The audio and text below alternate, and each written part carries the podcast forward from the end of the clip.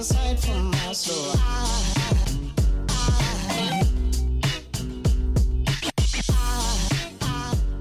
Καλημέρα, καλησπέρα. Βρίσκεστε συντονισμένοι στο podcast του Ραμπόνα, το οποίο επιστρέφει μετά από περίπου απουσία δύο μηνών. Ε, είμαι ο Γιώργος Κουκούλης, στην άλλη πλευρά και κάμποσες, κάμποσα χιλιόμετρα μακριά στη Ρουμανία βρίσκεται ο Μιχάλης Ψημίτης. Γεια σου Μιχάλη. Στην άλλη πλευρά του Ατλαντικού, νόμιζα να πεις. Ε, καλησπέρα και από μένα.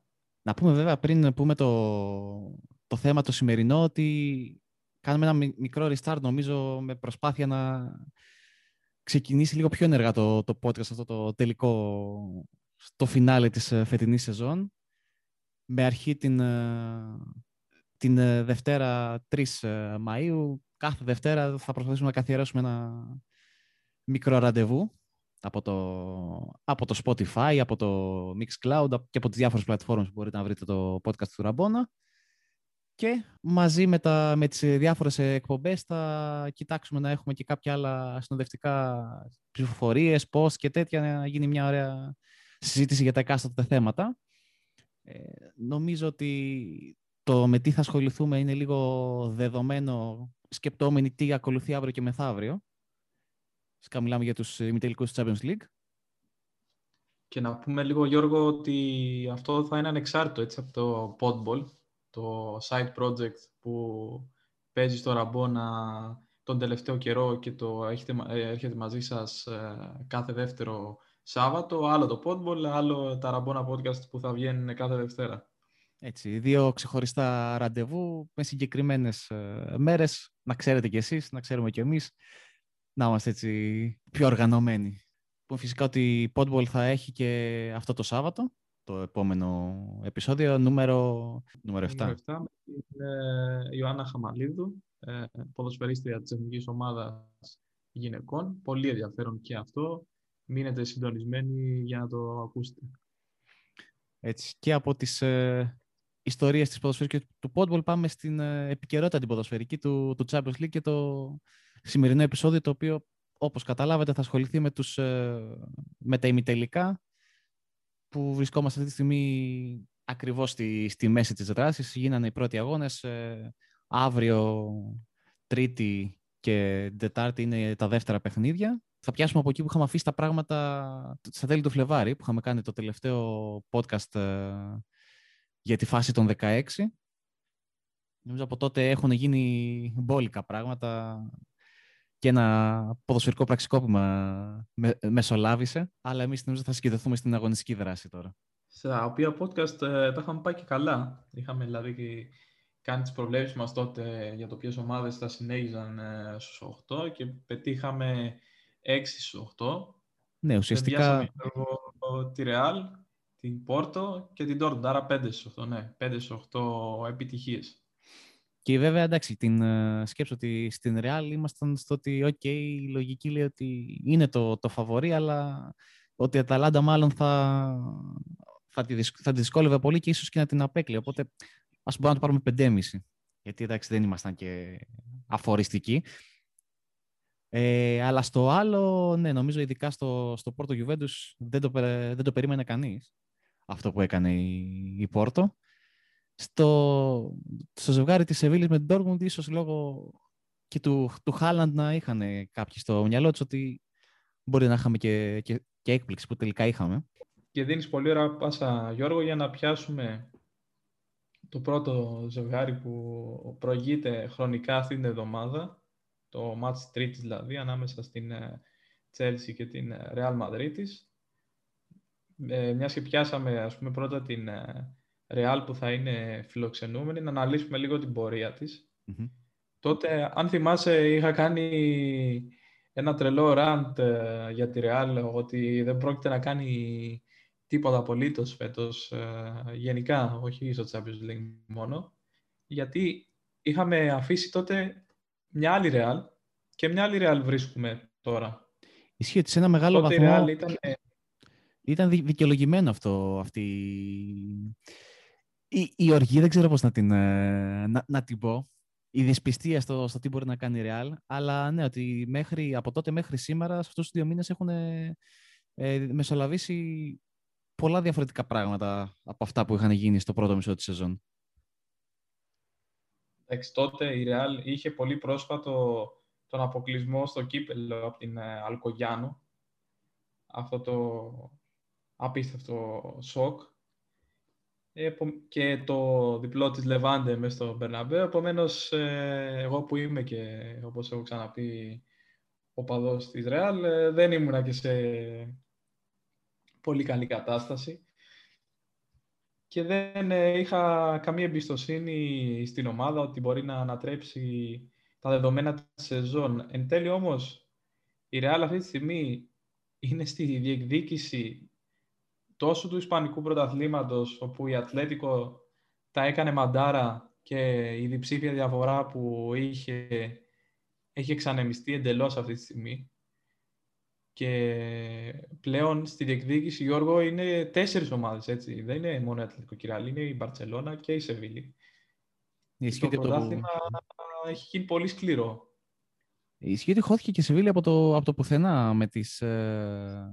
Είχαν και γκέλες οι τρεις πρώτοι και η Σεβίλη μάζεψε σιγά σιγά τη διαφορά και τώρα είναι νομίζω στους, ε... είναι στους 6 πόντους από την ε, ναι, πρώτη ναι, θέση.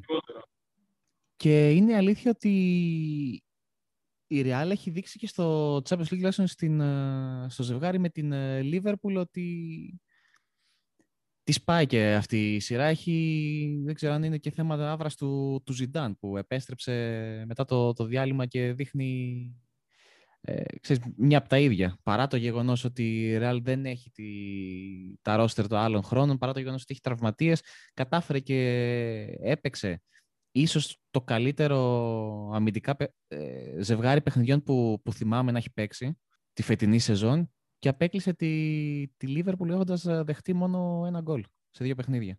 Κοίταξε, η Real ε, και πέρυσι που κατέξει το πρωτάθλημα της Ισπανίας και φέτος με την πορεία που κάνει συνεχώς ανατρέπει αυτό που πίστευαν πάρα πολύ ότι με το που φύγει ο Κριστιανό ε, αυτό ήταν η Real, ε, μηδενίζει το κοντέρ και δεν θα κάνει τίποτα. Ε, να σου πω την αλήθεια, και εγώ έμεινα μέσα σε αυτούς, ειδικά από τη στιγμή που δεν βγήκε ο Αζάρ όπως τον ε, περιμέναμε και ο Μπέιλ έχει, είχε τα γνωστά ψυχολογικά του και εν τέλει έφυγε για την εβδομάδα. Δεν περιμέναμε σε καμία περίπτωση ούτε τον τίτλο πέρυσι, ούτε την ε, φετινή καλή πορεία. Όμως βλέπουμε πόσο πραγματικά καλό ήταν αυτό το group που πήρε τα τρία συνεχόμενα Champions League, πόσο διψασμένοι είναι τελικά αυτοί οι παίκτες και αυτός ο προπονητής, που ξέρεις, ο 35χρονος Ράμος, ο 35χρονος Μόντριτς θα μπορούσαν να είχαν εύκολα καθίσει πάνω στα συμβόλαιά τους, να βγαίνανε και τρίτη στην Ισπανία πίσω από Μπαρτσελώνα και Ατλέτικο και δεν νομίζω ότι θα μπορούσε να τους πει κανείς τίποτα. Παρ' όλα αυτά όμως ε, η Real αυτή τη στιγμή έχει να χάσει από 30 Ιανουαρίου από αυτό το μάτς με τη Λεβάντε που είπα νωρίτερα. Έχει επιβιώσει δύο νοκάουτ ε, γύρων στο Champions League απέναντι σε Αταλάντα και Liverpool και θα πάει στο Λονδίνο στον τελικό, πριν τον τελικό για να διεκδικήσει τις όποιες πιθανότητες ε, έχει για να προκριθεί. Βέβαια, τα δεδομένα είναι αρκετά δύσκολα. Δεν είναι υπέρ της, μάλλον. Και αν δούμε και το, και το πρώτο παιχνίδι.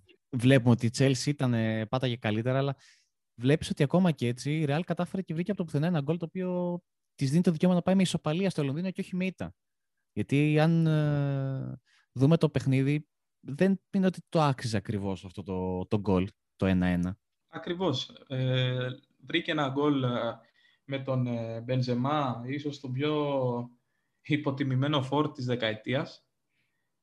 Τον άνθρωπο που την κρατάει ζωντανή σε όλους τους στόχους. Τον τρίτο σκόρερ του Champions League, έτσι, all time. Και μην ξεχνάς κιόλας ότι παίζει για σταμάτα ο συγκεκριμένος, γιατί στο 9 δεν έχει κάποια άλλη αξιόλογη λύση πίσω του η Real. Μετά είναι ο Μαριάνο, ας πούμε. Οπότε το κάνει ακόμα πιο δύσκολο. Προσθέτεις βέβαια και ότι είναι ένας ποδοσφαιριστής κορεσμένος τα προηγούμενα χρόνια με όλους αυτούς τους ε, τίτλους και γίνεται ακόμα πιο εντυπωσιακό όλο αυτό. Ε, νομίζω ότι γενικά για την Real, άμα δούμε την, το πόσο άσχημα πήγε η, η προπέρσινη σεζόν, η πρώτη σεζόν μετά την, τη φυγή του, του Κριστιανό, ε, ήταν, ίσως να ήταν και ένα, ξέρεις, ένα δεν το λέγα χάστο, και ένα ξύπνημα ότι τους, τους βρήκε λίγο τον εγωισμό. Πέρσι πάλι δεν, ήταν, δεν, δεν πατούσαν καλά στην Ευρώπη, αλλά στην Ισπανία πήραν το πρωτάθλημα και φέτος ε, δείχνουν τουλάχιστον να, ξέρεις, να μην παρατάνε και παιχνίδια τα οποία δεν τους βγαίνουν και να έχουν γυρίσει και μια δεν σεζόν. δεν λέγει κανείς τίποτα έτσι. Αυτό που είπα και πριν από τη στιγμή που δεν βγήκε ο Αζάρ, δεν υπάρχουν ε, τρομερές απαιτήσεις από αυτή την Real η οποία όμως ε, αποδεικνύει συνεχώς τον εαυτό της ότι αντέχει και μπορεί. Και αντέχει με πολύ δύσκολες συνθήκες φέτος. Δηλαδή λείπουν ο ηγέτης ε, της ομάδας αυτής, ο Σέρχιο Ράμος, εδώ και καιρό, ο Κυρεάλ έχει μάθει να ζει χωρίς αυτόν. Θα πάει τώρα στο Λονδίνο χωρίς τα δύο δεξιά back ε, που συνήθως είναι βασική, ο Καρβαχάλ και ο Λούκας Βάσκες όταν λείπει ο Καρβαχάλ. Ναι. Καρβαχάλ που έλειπε και στο, και στο ζευγάρι με τη Λίβερπουλ. Δηλαδή και αυτός λείπει καιρό. Ναι, ναι, ναι. Και θα παίξει αναγκαστικά ο Νάτσο τώρα. Αριστερά ο Μεντί είναι αμφίβολος. Ο Μαρσέλο είχε τις εκλογές του. ε, θα προλάβει λογικά οριακά από ό,τι διάβαζα με τζετ που θα βάλει η ομάδα. Α, δεν έχουμε δεύτερο γύρο; Ε, εντάξει, δεύτερος γύρος στην άλλη εβδομάδα. Ε, μπορεί να, ξέρω, μπορεί να θέλει το, το παιδί να, να βοηθήσει. Την άλλη εβδομάδα. Με jet πρόσεξε με 20.000 ευρώ θα κοστίσει αυτή η πτήση, έτσι. Από, το, από τη Μαδρίτη στο, στο Λονδίνο. Θα σου λέγω ότι δεν λείπουν από τη Real αυτά τα 20.000 ευρώ, αλλά με αυτά που άκουσα την προηγούμενη εβδομάδα από τον, ε, από τον Πέρεθ στη συνεντεύξη για την ε, Super League, ε, νομίζω ότι τα οικονομικά της Real είναι σε αθλία κατάσταση. Ότι δεν έχει ούτε αυτά τα 20 χιλιάρικα. Έτσι όπως τα παρουσίασε. Είναι σε αθλία κατάσταση, αλλά παρόλα αυτά γίνεται κουβέντα για τον Εμπαπέ. Αλλά θα αφήσουμε αυτό για την άλλη εβδομάδα, που θα είναι το επόμενο θέμα που θα κάνουμε. Και να γυρίσουμε στο, στο ζευγάρι. Ολοκληρώνω με τις αποσύσει Real λέγοντας ότι θα λείπει και ο Φεντερίκο Βαλβέρδε, ο οποίος έχει COVID και λείπει εδώ και αρκετές εβδομάδες. Στην αρχή έλειπε γιατί υπήρχε υποψία ότι είχε έρθει σε επαφή με κρούσμα COVID. Τώρα έχει και αυτός ε, διαγνώστη. Ναι, που είχε και ο Βαράν ε, COVID ε, πριν από δύο εβδομάδες και έχασε και την ρεβάνς των προημιτελικών. Ο οποίος βέβαια τώρα έχει επιστρέψει κανονικότατα στα 90 λεπτά του. Τώρα, επειδή το podcast μας έχει θέμα ποιος θα πάρει αυτό το Champions League και πρέπει να πούμε γιατί πιστεύουμε ότι θα το πάρει η Real, αν μπορούσα να πω έναν λόγο, είναι ότι είναι σίγουρα η πιο έμπειρη σε αυτό το επίπεδο από τις άλλες τρεις. Δηλαδή, η Manchester City ε, είναι μια ομάδα που μόλις για δεύτερη φορά φτάνει σε αυτό το επίπεδο των ημιτελικών. Η Paris Saint-Germain, ναι, μεν ήταν στον τελικό πέρυσι, αλλά συνήθως έτρωγε και αυτή τα μούτρα της νωρίτερα. Και η Chelsea είναι μια ομάδα που δεν είχε δουλειά γενικά να βρίσκεται εδώ. Από τη στιγμή που έφυγε ο Λάμπαρτ και ήρθε ο Τούχελ, τη τα έφερε αλλιώς ε, η χρονιά, γύρισε και για αυτήν με μια ανατροπή παρόμοια με της Real σε αυτή την ε, σεζόν. Επομένως, κόντρα σε όλες αυτές, η Real έχει το πλεονέκτημα μιας τεράστιας εμπειρίας με παίκτες οι οποίοι έχουν 3 με 4 Champions League ο καθένας ε, στην κατοχή του και ξέρει πώς παίζει την μπάλα σε αυτό το επίπεδο. Επομένως, με λίγα λόγια, δεν θα μας έκανε εντύπωση άμα πήγαινε μέχρι τέλους, γιατί είναι η, είναι η Real. Δεν είναι ότι θα έχουμε εντελώς αγωνιστικούς λόγους. Είναι απλά θέμα, ξέρεις. Ε, been there, done that. Οπότε μπορούμε να το ξανακάνουμε. Εντάξει, τι είναι, δύο παιχνίδια ακόμα. Και από την άλλη, βέβαια, έχουμε άλλη μια ομάδα που. Όπως λέγαμε, ούτε η Real ήταν λογικό να είναι εδώ, όπως είπες και εσύ, ούτε η Chelsea ήταν λογικό να βρίσκεται σε αυτή την ε, φάση τόσο αργά στη, στη σεζόν. Και αντίστοιχα, βέβαια, εντάξει, είχε μια σχετικά πιο εύκολη κλήρωση στα προεμιτελικά αντιμετωπίζοντας την, ε, την Πόρτο, όμως ε, μην ξεχνάμε ότι για να φτάσει στα προεμιτελικά έπρεπε να περάσει την Ατλέτικο Μαδρίτης, η οποία, η οποία εκείνη την ε, περίοδο πήγαινε καβάλα στα άλογο στη σεζόν και όχι μόνο αυτό, αλλά το, την πέρασε και χωρίς να, να φάει γκολ. Τρία γκολ υπέρ, μηδέν κατά και κάπως έτσι, έχοντας κρατήσει το μηδέν σε τέσσερα σερή παιχνίδια στην διοργάνωση, στα knockout. Βρέθηκε στα ημιτελικά, μπορεί να δέχτηκε το, το γκολ στο, στο παιχνίδι της Μαδρίτης, αλλά νομίζω ότι αν πρέπει να, να δούμε ποια ομάδα πατάει καλύτερα από τις ε, δύο στο, στο γήπεδο όλο αυτό το διάστημα, μάλλον είναι η, η Chelsea. Να σε γυρίσω λίγο πίσω. Τι τρομερά προημιτελικά ήταν αυτά με την Πόρτο, που γίνανε και τα δύο στο γήπεδο της Σεβίλης, έτσι, σε μια ουδέτερη χώρα και τα δύο παιχνίδια όπως είχε γίνει βέβαια και το Liverpool Λιψία. Ακριβώς. ναι.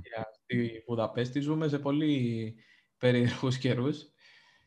Ε, όσον αφορά για την Τζέλσι, ε, το τσιπάκι άλλαξε από την ημέρα που είναι η αλλαγή του προπονητή. Δηλαδή, ο επιτυχημένος πέρυσι Λάμπαρτ φέτος είναι η αλήθεια ότι δεν τράβηξε το ίδιο. Η ομάδα είχε μείνει πίσω στους στόχους της, κινδύναμε να μείνει εκτός ε, Ευρώπης. Έγινε το απαραίτητο ηλεκτροσόκ, ήρθε ο Τούχελ και από τη μέρα που είχε έρθει, ε, αν εξαιρέσεις ε, αυτή την ήττα από την Πόρτο και αυτό το απίθανο 2-5 από τη West Brom που έχει βάλει σκοπό φέτος να παίρνει βαθμούς μόνο με τις ε, top 6 του, της Premier League, η Chelsea από εκεί πέρα είναι εξαιρετικά πιστική. Είναι και αίτητη ο... σε όλα τα υπόλοιπα ναι, παιχνίδια. Ναι, είναι αίτητη στα υπόλοιπα παιχνίδια και ο Τούχελ έχει κερδίσει ε, όλους τους ε, πολύ δυνατούς ε, μάνατζερ της Ευρώπης. Είναι πιθανό να έχετε δει το γράφημα με Σιμεώνε, με Κλόπ, με Μουρίνιο, με τον Γκουαρδιόλα στον ημιτελικό του κυπέλου. Γενικά μας έχει εντυπωσιάσει από το που ανέλαβε. Σκέψω ότι από την ε, ημέρα που είχε αναλάβει ο Τούχελ, η Τσέλση είχε δεχτεί 8 γκολ σε όλες τις διοργανώσεις και ήταν αίτητη ε, για έναν μήνα περίπου ημερολογιακά, μέχρι να έρθει αυτή η κουφίτα από την ε, West Brom. Ε, και νομίζω ότι ο βασικός λόγος που θα θεωρήσουμε την, ε, ότι η Chelsea μπορεί να, να περάσει και να το κατακτήσει είναι ότι αμυντικά πρέπει να είναι αυτή τη στιγμή ίσως η καλύτερη ομάδα στην, ε, στην Ευρώπη. Αν εξαιρέσεις την, ε, την City που παίζεις σε ένα άλλο, άλλο δικό της επίπεδο για πολύ, για πολύ καιρό.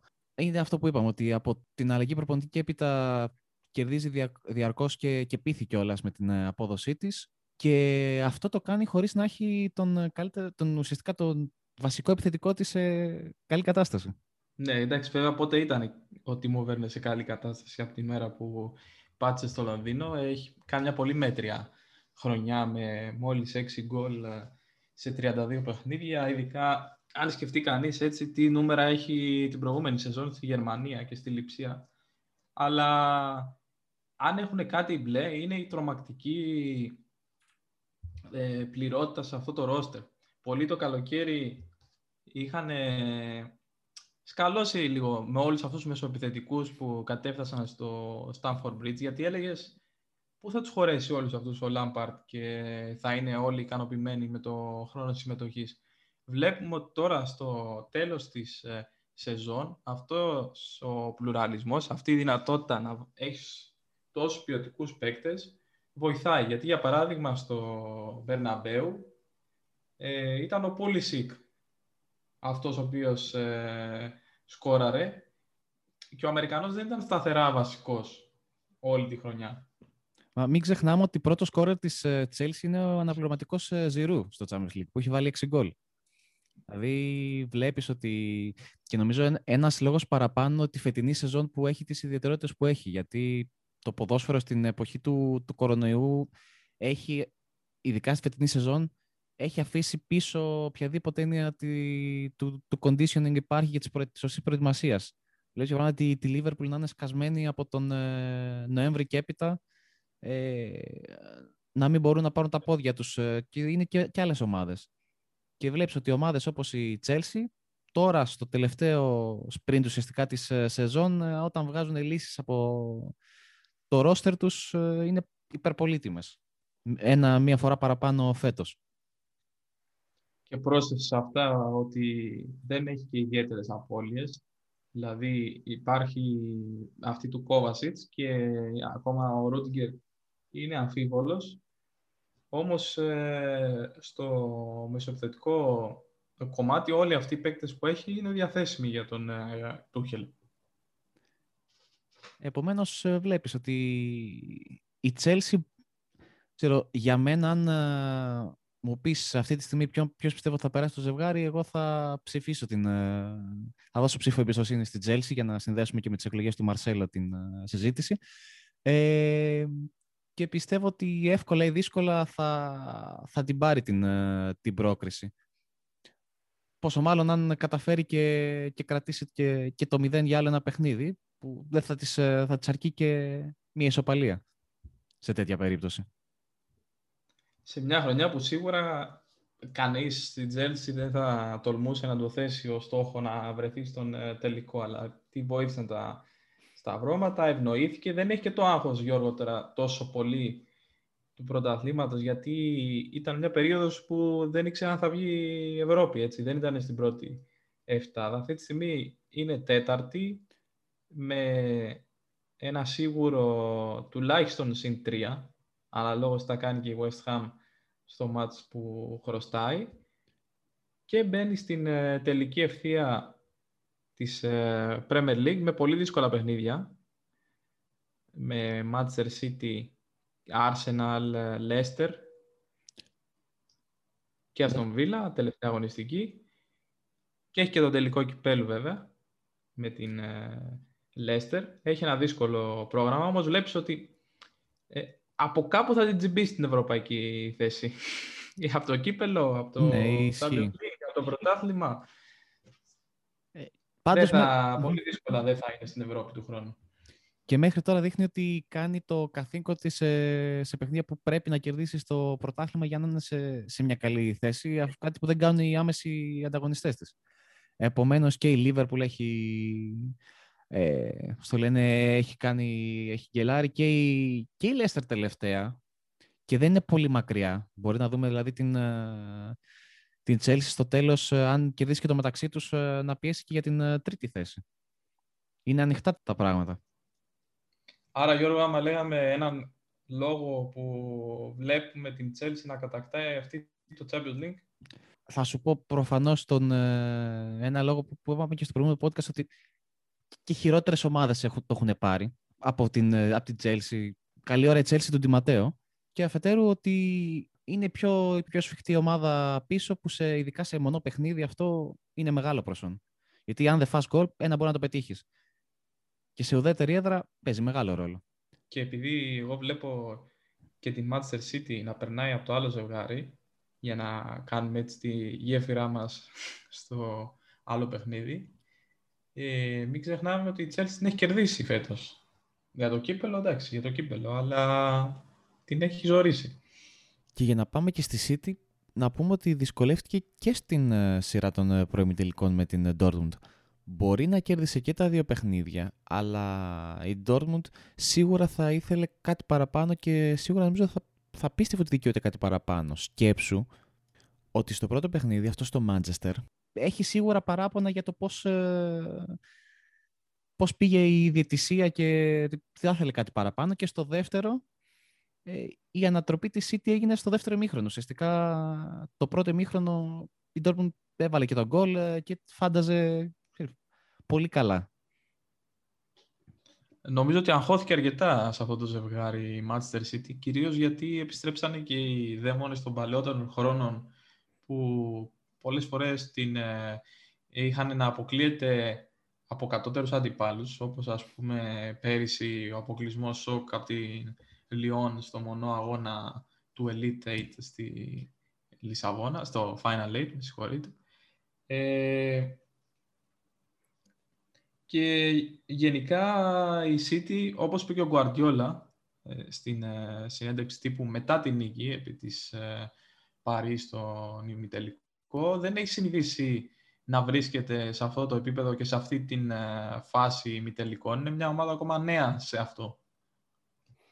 νομίζω ότι χτίστηκε και αυτό, θα τα πούμε και αναλυτικότερα όταν έρθει η ώρα του, του Paris City, ότι χτίστηκε από τις αποτυχίες των προηγούμενων χρόνων, των εισαγωγικών αποτυχίες, ε, χτίστηκε και αυτή η κράση το ότι κάποια στιγμή πρέπει να γίνει πιο κοινική και να, να έχει και λίγο και την τύχη με το μέρος της ε, και όλους αυτούς τους παράγοντες που χρειάζονται σε ένα νοκάουτ τουρνουά για να προχωρήσει. Γιατί εντάξει, την ποιότητα δεδομένα την είχε όλα αυτά τα χρόνια, ειδικά πέρσι και πρόπερσι, νομίζω και λίγο παραπάνω από τις άλλες χρονιές. Εντάξει, πέρσι ήταν και άτυχη νομίζω γενικά στην, ε, που έσκασε όλη η φάση της καραντίνας και ακυρωθήκαν οι διπλοί αγώνες και πήγε σε ένα μονό παιχνίδι που στα μονά παιχνίδια όλα γίνονται.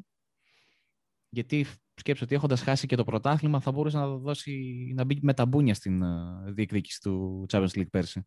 Ε, και έγινε ό,τι έγινε. Και φέτος ίσως έχει και, και αυτή την ε, δόση τύχης που της χρειάζεται για να πάει μέχρι τέλος. Λοιπόν, τι είδαμε στο Παρίσι, Γιώργο, στο πρώτο παιχνίδι των ε, ημιτελικών. Είδαμε να, τις δύο ομάδες ε, να έχουν από ένα ημίχρονο στην ουσία. Η Παρή ξεκίνησε πολύ δυνατά στο πρώτο. Βρήκε και τον γκολ με τον Μαρκίνιος. Ε, αυτός ο άνθρωπος ε, σκοράρει όποτε είναι κρίσιμο. Είναι ο ορισμός του, του κλατς. Άμα έπαιζε μπάσκετ θα έβαζε τρίποτα στο τέλος σίγουρα. Είναι ο Σέρχιο Ράμος της ε, Παρή. Ό,τι, ήταν, ό,τι είναι ο Σέρχιο Ράμος για τη Ρεάλ. Νομίζω μπορούμε να το πούμε και για τον ε, Μαρκίνιος. Ένας αμυντικός που στα, στα κλάτ σημεία είναι, είναι εκεί. Έχει πετύχει το μυθικό να σκοράρει σε προημιτελικό και ημιτελικό Champions League ε, για δύο συνεχόμενες χρονιές που τέτοια πράγματα ας πούμε, έχει κάνει μόνο ο Κριστιανό Ρονάλντο, ο Λιονέλ Μέση, τέτοιοι παίκτες. Ε, και ο ίδιος είναι ένας αμυντικό γενής παίκτης. Βέβαια, να πούμε ότι στο, στο παιχνίδι του, του Παρισιού ίσως ε, δεν, δεν, θα, δεν θα περίμενες ε, την City να, να βγαίνει νικήτρια. Δηλαδή, έτσι όπως πήγε το, είχε πάει το, το πρώτο ημίχρονο και μέχρι να μπει και το, να γίνει το 1-1, έλεγες ότι μάλλον τα, φαίνεται πως τα βρίσκεις σκούρα. Και τελικά, εντάξει, βέβαια μίλησε και η κλάση των, ε, των παικτών της. Δηλαδή αυτό το, το γκολ ο, ο Ντεμπρόινε δεν υπάρχει. Και γύρισε ε, όλη το παιχνίδι του. Να σε πήγαινα μετά. Το δεύτερο ημίχρονο είδαμε μια εντελώς ε, διαφορετική City πάνω που έλεγες ότι α, η κλασική Manchester City μέχρι εδώ άδειασε το deposit, δεν θα κάνει τίποτα έρχεται αυτό το γκολ του De Bruyne, το οποίο εντάξει, ο Βέλγος δεν πήγαινε για να σκοράρει. Ήταν μια πονηρή παλιά στην ε, πλάτη της άμυνας, η οποία όμως ξεγέλασε τον Άβας, κατέληξε στα δίχτυα. Έχετε μετά στο 71 η ποδοσφαιρική διοφία του Μαχρέζ να περάσει την μπάλα από την uh, μύτη της Βελώνας και να σκοράρει ένα τρομερό φάουλ. Και στο 77 ο Γκουέγε ε, βάζει τα φόπλακα σε ελπίδες ομάδας του με αυτή την ε, ανόητη κόκκινη κάρτα αφήνοντας την Παρή με 10 η City έκανε απλά συντήρηση δυνάμεων μέχρι το τέλος του μάτς και, φεύγει με ένα, και έφυγε μάλλον με ένα πάρα πολύ σημαντικό διπλό από το Παρίσι. Ε, να πούμε ότι το πρωτάθλημα στην Αγγλία το έχει καθαρίσει, δεν έχει να ζοριστεί από εκεί κατέκτησε προημερών το League Cup ε, κόντρα στην ε, Tottenham. Στο κύπελο έχει αποκλειστεί από την ε, Chelsea στα ημιτελικά. Της χάλασε η Chelsea την, την ευκαιρία να τα πάρει όλα. Ναι, ναι, ναι. Θα μπορούσε να κάνει αυτό το quadruple, λέγεται, νομίζω. Ναι, quadruple. Quadruple. Ε, ναι, δεν, δεν θα το καταφέρει, αλλά Ποιος θα το θυμάται τώρα αυτό ότι έχασε το κύπελο Αγγλίας αν ε, κατακτήσει το τέλος του Champions League; Ε, ναι, προφανώς. Δηλαδή είναι νομίζω και το μεγαλύτερο αποθυμένο όλων στο, στο Manchester μετά από τόσα χρόνια που έχουν πάρει τα πάντα. Ό,τι μπορείς να πάρεις, ε, τους λείπει το, το, ίσως το πιο prestigious τρόφι από, από όλα, το, το ευρωπαϊκό. Μα και... κοίταξε, οι Άραβες όταν μπήκαν στη Manchester City, αυτός ήταν ο ένας και μοναδικός στόχος. Πότε θα οδηγηθεί αυτή η ομάδα στην ε, κορυφή της Ευρώπης. Και τους πήρε και χρόνια έτσι, δηλαδή, έχοντας μπροστά μου τις ε, χρονιές της ομάδας, από τότε που μπήκε, που επέστρεψε στις ευρωπαϊκές ε, διοργανώσεις, στην ουσία αυτό επί Αράβων έγινε το 2008. Αν θυμάσαι, είχε μπει πρώτη φορά η Manchester City λόγω του fair play που έδινε η UEFA τρεις θέσεις τότε, στο κύπελο UEFA. Είχε ξεκινούσε από τον πρώτο προκριματικό γύρο που είχε παίξει με, τη, με μια ομάδα από τα νησιά Φερό και φτάσει μέχρι τα προημιτελικά, όπου αποκλείστηκε από το Αμβούργο. Πώς δηλαδή μπήκε τότε και πού βρισκόμαστε σήμερα; Ε, ζοριζόταν να περάσει και τους ομίλους. Τα πρώτα χρόνια ε, μέτραγε δύο αποκλεισμούς στους ομίλους. Μετά ε, τα επόμενα δύο έπεφτε πάνω στην Παρτσελώνα και έφευγε κλαμμένη. Ε, τέσσερις στις τέσσερις ήττες στην ε, φάση το 16. Και το 2016 ήταν η πρώτη φορά που έκανε έτσι αισθητή την παρουσία της, που είχε φτάσει στα ημιτελικά, αν θυμάσαι, με τη Real Madrid που το βλέπαμε τότε στη Λισαβόνα με τους Ισπανούς φίλους μας στο Εράσμους. Ακολούθησαν κάποιες απογοητεύσεις και μάλιστα που πονέσαν αρκετά γιατί ήρθαν από αντιπάλους εντός συνόρων. Μία η Λίβερπουλ που την ε, καθάρισε το 18, μία η Τότερα με το Ιωρέντε το 19, το περσινό σοκ από την ε, Λιόν και φέτος επιτέλους ε, μοιάζει πιο κοντά από ποτέ, ένα βήμα έμεινε για να βρεθεί στο τελικό σε μια χρονιά που η City στο Champions League έχει μόνο νίκες και μια ισοπαλία με την Πόρτο. Χωρίς όμως να, ξέρεις, να συγκλονίζει κιόλας με την απόδοσή της. Έχει γίνει πιο κοινική, πιο σφιχτή. Την είδαν και οι Έλληνες φίλαθλοι στα μάτια με τον Ολυμπιακό. Δεν ήταν ότι τον πάτησε τον πρωταθλητή Ελλάδος, αλλά με κάποια γκολ σε κρίσιμα σημεία του παιχνιδιού καθάρισε την νίκη. Δεν το ξέρει πλέον, ε, ξέρουν όλοι, ξέρει και ο ΠΕΠ πώς πρέπει να, να χειριστεί τη διοργάνωση και νομίζω ότι και πρόπερση ε, που έπρεπε να γίνουν τα πάντα για να μην περάσει τον τελικό. Και πέρσι που έχουμε τον αστερίσκο του, των ε, μονών νοκάουτ, ε, εμφανίστηκε πολύ πιο έτοιμη για το να κατακτήσει επιτέλους το Champions League. Και γι' αυτό το λόγο ίσως φέτος και να είναι η χρονιά της. Δεν ξέρω πώς θα πάει το δεύτερο παιχνίδι, γιατί αν πάμε στην πλευρά της Παρή, για να κάνουμε και την ε, σύνδεση με την, με την άλλη αντίπαλο, στον πρώτο παιχνίδι του ημιτελικού δεν υπήρχαν καθόλου τα δύο πιο βαριά χαρτιά της ε, ομάδας, ο Νεϊμάρ και ο Μπαπέ. Δεν κάνανε σουτ. Τους σβήσανε εντελώς. Και δεν ξέρω αν θα γίνει και σε, και σε άλλο ένα παιχνίδι αυτό. Ειδικά, εντάξει, ο Νεϊμάρ μπορεί να μας έχει συνηθίσει σε παιχνίδια που να μην είναι καλός, αλλά ο Μπαπέ πάντα στα μεγάλα μάτς είναι παρόν. Έπεσε πολύ βάρος, νομίζω, στον Εμπαπέ και είναι ένα παιχνίδι. Ποιος μας λέει ότι δεν θα δώσει τις απαντήσεις του στο δεύτερο. Πάντως βλέπουμε και τους δύο, τους οποίους ε, οι φίλαθλοι πιο παραδοσιακών δυνάμεων, ας πούμε, τους αποκαλούν πλαστικούς, ανάμεσά τους και εγώ, είναι πιο έτοιμοι πνευματικά. Δηλαδή, ας πούμε, η Manchester City σε παιχνίδι, άλλο, σε άλλες χρονιές μάλλον, Εάν έμενε πίσω στο σκορ στη Γερμανία από την Dortmund, πιστεύω θα χαιρέταγε.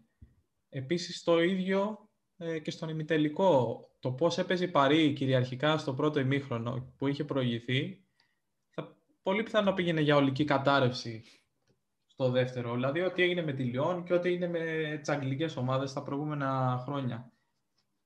Και απ' την άλλη και την Παρή την είδαμε πολύ πιο δυνατή. Δηλαδή το να αποκλείς η μηχανή της Bayern Μονάχου σε διπλά παιχνίδια δείχνει ότι είσαι έτοιμος να το κατακτήσεις πια. Και, και πέρασε, εντάξει, και η Μπαρσελόνα μπορεί να μην είναι όπως ήταν άλλες χρονιές, αλλά την πέρασε πολύ εύκολα. Με συνολικό σκορ ε, έβαλε 5 γκολ, έφαγε 2. Ε, δεν απειλήθηκε και, και τόσο πολύ. Okay, στο δεύτερο παιχνίδι ίσως χρειάστηκε τον, ε, τον Νάβας να κάνει μια πολύ καλή εμφάνιση, αλλά νομίζω ότι έχει δείξει, είναι πολύ πιστική τη φετινή σεζόν.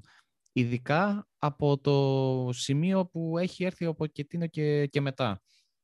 Αυτό ίσως που θα μπορούσε να λειτουργήσει ως εμπόδιο εισαγωγικών και είναι δύο παιχνίδια, αλλά ε, σου βγαίνει και στο, στην πορεία του, του χρόνου η, η όλη πίεση είναι το γεγονός ότι στην ε, Γαλλία το, το πρωτάθλημα είναι ορθάνυχτο και αναγκάζεται κάθε εβδομάδα να παίζει ε, full. Που δεν ξέρω... Το οποίο είναι και αυτό, ας πούμε, μία πρώτη για την Παρή. Ή βασικά, επειδή εντάξει δεν παρακολουθεί φανατικά το γαλλικό και δεν θυμάμαι τις κούρσες τα προηγούμενα χρόνια, σπανίως είχε κάποιο αντίπαλο. Συνήθως τερμάτισε 20-25 πόντους μπροστά. Φέτος όμως ε, είναι η κατάσταση όπως στην Ισπανία. Δηλαδή έχουμε ε, τέσσερις ε, μονομάχους αυτή τη στιγμή. Τη Λίλ, την Παρή, τη Λιόν και τη Μονακό. Νομίζω βλέπεις ουσιαστικά ότι από τις τέσσερις ομάδες των, ε, των ημιτελικών μόνο η City είναι σχετικά άνετη στην, ε, στην Αγγλία στο, στο πρωτάθλημά της. Όλες οι άλλες και η Chelsea έχει τη μάχη της τέταρτης ε, θέσης και οι, οι άλλες τρεις έχουν τη μάχη του πρωταθλήματος ε, και βρίσκονται σε μια, μια πίεση. Το οποίο ίσως και να... Κάποιος άλλος θα έλεγε ότι μπορεί να λειτουργήσει και ευεργετικά από την άποψη ότι είναι κάθε, σε κάθε παιχνίδι στα, στα κόκκινα. Γιατί εντάξει, ξέρεις, η ψυχολογία στον αθλητή είναι ένα, ένα μυστήριο πράγμα. Δεν είναι ότι κάθε κατάσταση επιδρά το ίδιο σε ομάδες και σε, και σε παίχτες. Πάντως αυτό το ζευγάρι θεωρώ ότι είναι αδικία που το βλέπουμε στον ημιτελικό. Δηλαδή, κατά τη γνώμη μου θα έπρεπε να είναι ο τελικός ο φετινός. Paris saint και Manchester City. Ε, και στον άλλο ημιτελικό να βρισκόταν η Bayern. Δηλαδή να, να είχαμε αποφύγει αυτό το Paris Bayern ε, στους 8. Ε, η κληροτήρα δεν βοήθησε, είναι η αλήθεια. Real και Chelsea μπαίνουν από το παράθυρο στον τελικό σε μια χρονιά που, οκ, δεν το περιμέναμε. Νομίζω όμως θα συμφωνήσουμε και οι δύο στο ότι αν μας ρωτήσεις τώρα, ε, 3 Μαΐου, ποιος πιστεύεις ότι θα το, θα το πάρει, κατά πιστεύουμε ότι θα είναι ο νικητής του Paris City, έτσι. Αυτό καταλαβαίνω και από την συζήτηση που έχουμε κάνει τα προηγούμενα 40 λεπτά και νομίζω, εγώ αυτό θα έλεγα, αν με ρωτούσες σε μένα προσωπικά. Ναι, θα συμφωνήσω μαζί σου. Είναι ομάδες οι οποίες είχαν θέσει αυτό στο, στην αρχή της ε, σεζόν. Η Real, okay, είναι ένας τεράστιος σύλλογος που πάντα αυτό λέει κάθε φορά που ξεκινάει η χρονιά, να πάρει ό,τι τρόπο βρίσκεται μπροστά της, αλλά δεν νομίζω Τώρα, αν ρωτήσεις και το πιο αισιόδοξο Μαδριλένο να σου έλεγε τον Αύγουστο «Α, ναι, πάμε φέτος να το φέρουμε στη Μαδρίτη». Άρα, ναι, Γιώργο, θεωρώ, δεν συμφωνώ μαζί σου, μάλλον ότι ο νικητής που θα περάσει από αυτό το ζευγάρι θα είναι και ο νικητής του Champions League. Όπως επίσης δεν πιστεύω ότι η Ρεβάνς θα είναι εύκολη. Γιατί, ας πούμε, να μην κάνει και η Παρή δύο γκολ μέσα στο Μάντσεστερ και να στείλει το μάτς ε, στην παράταση. Δεν, δεν, δεν το αποκλείω γιατί η Παρή έχει και τους ε, παίχτες να το κάνουν. Ε, ε, και νομίζω ότι θα, θα δούμε ένα, ένα, ένα ωραίο παιχνίδι το οποίο θα κρυθεί στο τέλος. Δεν θα, είναι, δεν θα το πάρει η City εύκολα. Θα δώσει αντίδραση η Παρή και ξανα, ξαναλέω, μπορεί να είναι ο Ποκετίνο, μπορεί να είναι πολύ λίγο καιρό για να έχει την δικιά του ταυτότητα στην, ε, στην Παρή, αλλά ένας προπονητής που έχει περάσει από αυτή τη φάση, έχει πάει μέχρι τέλους, μέχρι τον, ε, τον τελικό, άσχετα που δεν το πήρε, και νομίζω ότι μπορεί να τους το, να τους το μεταφέρει αυτό. Τουλάχιστον στους παίχτες που δεν έχουν τις ίδιες ε, παραστάσεις από, από αυτό. Και αν ε, λέγαμε ένα συγκεκριμένο λόγο που πιστεύουμε την Παρή, εγώ θα έλεγα ε, την revenge, την ε, εκδίκηση εισαγωγικά. Unfinished business. Για ναι, για την περσινή χαμένη ευκαιρία και έχοντας δείξει και τόσο πνευματικά έτοιμη φέτος με ισχυρά κλαμπ απέναντί της όπως η Μπαρτσελώνα και η Bayern δεν θα μου κάνει εντύπωση στο Manchester να είναι εξαιρετικά ανταγωνιστική και να δούμε τον ημιτελικό να κρίνεται οριακά. Έτσι. Και θα είναι και μία δικαίωση και για εντός εισαγωγικών για, για δύο ομάδες, όποια και αν περάσει, αν το κατακτήσει, που έχουν ρίξει πάρα πολλά λεφτά εδώ και μια δεκαετία για να φτάσουν σε αυτό το σημείο. Ε, και νομίζω ότι αργά ή γρήγορα θα το, θα το κάνανε. Δηλαδή, το ποδόσφαιρο μπορεί να είναι άθλημα των, εκ, των εκπλήξεων, να είναι τόσο δίκαιο το εισαγωγικό όσο είναι το μπάσκετ, που στο μπάσκετ 9-10 φορές θα κερδίσεις το φαβορή. Αλλά σε βάθος χρόνου, όταν έχεις ε, δεν ξέρω, τόσο καιρό που κάνεις, ε, ρίχνεις ρίχνεις λεφτά, χτίζεις μια ομάδα με τον ένα τον άλλο τρόπο, τις πιο πολλές φορές βγαίνει. Και ξέρετε, έρχεται πολύ ταιριαστά στην ε, σεζόν στην οποία ε, όλοι οι σύλλογοι λόγω του πανδημίας ζωριστήκαν οικονομικά, άρα ποιες θα επιβίωναν οι πλαστικές εισαγωγικά, οι ομάδες οι οποίες ε, έχουν ρίξει όλο αυτό το χρήμα, έχουν το budget να υποστηρίξουν και κορονοϊούς και πανδημίες και λοιμούς και παγκοσμίους πολέμους. Είναι αυτό που λέγαμε και με την Chelsea, ότι προφανώς σε πολύ μεγαλύτερο βαθμό σε αυτές τις δύο, ότι σε αυτή τη σεζόν φαίνεται ποιες ομάδες έχουν παραπάνω λύσεις και την πολυτέλεια να βάζει ο Γκουαρδιόλα στον ημιτελικό του Champions League ε, ε, ομάδα που δεν έχει τον Στέρλινγκ, που δεν έχει τον ε, Ζεζού, που δεν έχει τον Αγκουέρο. Και φυσικά να πούμε τώρα που λέει Αγκουέρο ότι θα ήταν ένα πολύ ωραίο κλείσιμο της πορείας του, του Κουν στην, ε, ε, στην Manchester το, να το κλείσει με το Champions League. Θα ήταν πάρα πολύ ωραίο για, την, για το αφήγημα του, του Αγκουέρο στους πολίτες. Και εν τω μεταξύ υπάρχει και αυτή η ιστορία από πέρυσι που κάνει το αφήγημα που λες ακόμα πιο τρελό, ότι η Manchester City ε, δε, μπορεί να μην βρισκόταν καν στη φετινή διοργάνωση αν είχε ισχύσει η απόφαση της UEFA για να αποβληθεί. Ναι. Με το, με το Financial Fair Play και εν τέλει όχι απλώς θα είναι στη διοργάνωση, αλλά θα τα κατακτήσει κιόλας. Βέβαια, τώρα που λέμε για Financial Fair Play, δεν θα ήταν το πιο δίκαιο, θα έλεγε κάποιος φίλος των, ε, των Παριζιάνων να το έπαιρνε η, η μόνη ομάδα που δεν πήγε απέναντι στην UEFA, που ήταν εκεί δίπλα την ώρα του πραξικοπήματος.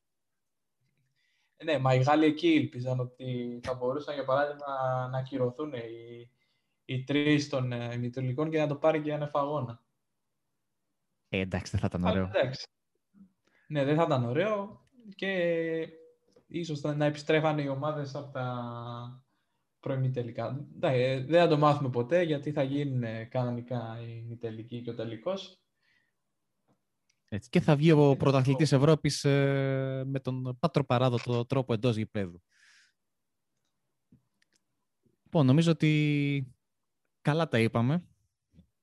Και περάσαμε τα, τις τέσσερις ομάδες. Μπορούμε να, να κλείσουμε κάπου εδώ το, το σημερινό επεισόδιο. Ε, είπαμε τη γνώμη μας και θα έχει ενδιαφέρον να δούμε και την ε, δικιά σας την ε, ψηφορία που θα, θα ακολουθήσει στο σύλλα του Ραμπόνα στο Facebook. Ε, μιας και το αναφέρω να, να πω ότι που μπορείτε να παρακολουθείτε το Ραμπόνα, ότι πέρα από το site βρισκόμαστε στο Facebook που τρέχουν κατά καιρούς τέτοιες ψηφοφορίες ε, πέρα από τα κλασικά poll ε, και ψηφοφορίες με all time κατατάξει που νομίζω έχει γίνει και λίγο το, το theme της ε, σελίδας το 2021, αν, ε, αν, αν μου το επιτρέπεις να, το πω έτσι. Και πέρα από το Facebook είναι και το, το Instagram, ε, είμαστε και στο Twitter και σχάτως αρκετά δραστήριοι και στο, στο Spotify με, τα, με, τα, με το podcast, το Podball και το podcast του Ραμπόνα. Ναι, νομίζω ότι είναι ωραίο αυτό ότι μετά από κάθε podcast που θα κάνουμε θα ακολουθεί και μια ψηφοφορία πάνω στο θέμα για να δούμε λίγο και το δικό σας ε, feedback και να δούμε αν όντως μας ακούτε αν μιλάμε στο βρόντο και τι, πόσο διαφέρουν οι, οι γνώμη, η πλειοψηφία των αναγνωστών του Ραμπόνα με τις δικές μας. Και κάποιες φορές θα το συζητάμε ίσως λίγο και στα, στο επόμενο επεισόδιο να δούμε πώς πήγε η σφιγμομέτρηση. Αυτά όμως, νομίζω ότι ήρθε η ώρα σιγά σιγά να, να κλείσουμε και να ανανεώσουμε το ραντεβού μας για την ε, επόμενη Δευτέρα που ο Μιχάλης ε, έκανε μια νήξη του τι θεματολογία θα έχει το, το podcast από τον ε, Γιώργο και από τον Μιχάλη. Καλή συνέχεια.